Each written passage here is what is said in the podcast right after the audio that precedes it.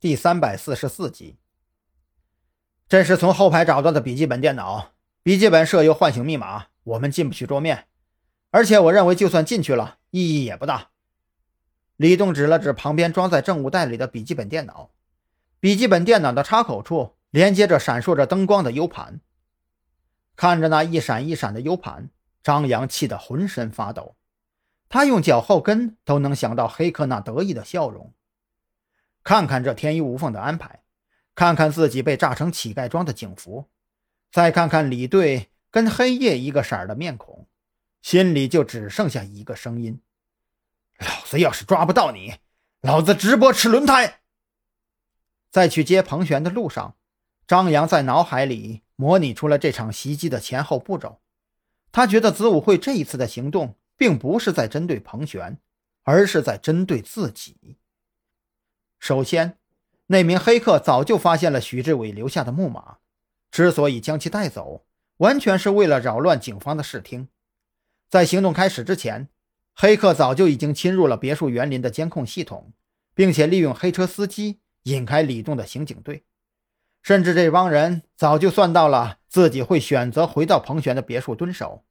这才有了故意露出破绽的黑影，以及二楼楼道里的炸弹。他们的真正目的根本就不是杀死彭璇、报复陆安，而是为了杀死自己。张扬恨得牙痒痒，这帮人简直丧心病狂，这是对临海市警方的挑衅行为。但同时，张扬也感到一阵轻松。子午会之所以如此丧心病狂的贸然行动，只能说明一个事实。那就是安宁财团被彻底铲除，已经击中了子午会的痛处。等张扬赶到派出所的时候，彭璇已经坐在所长的办公室里昏昏欲睡了。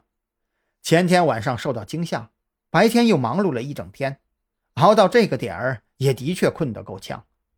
看见张扬的身影出现在门口，彭璇立马站起身迎了上去：“呃，怎么样啊？抓到那个黑客了没有？”“没有。”对方很是狡猾，弄了一个黑车司机糊弄我们。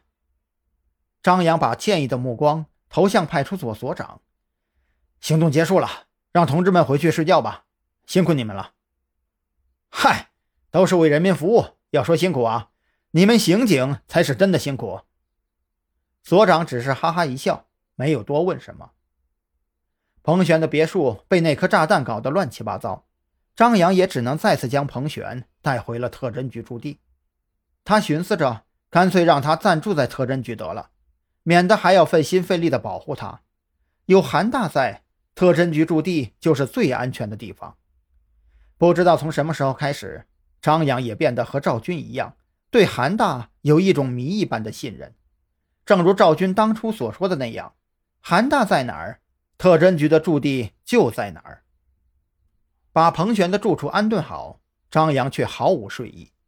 他在等许志伟和黑客之间的战斗，许志伟才是关键。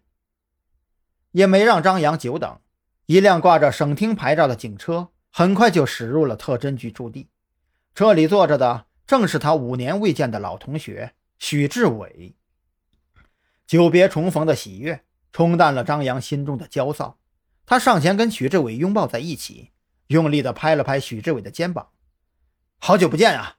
你小子比上学那会儿壮实多了。”许志伟也是激动不已。性格怪异的他，朋友很少，称得上兄弟的也就只有张扬这一个了。这种感情不会随着时间推移而变淡，反而像老酒一样，越沉越香醇。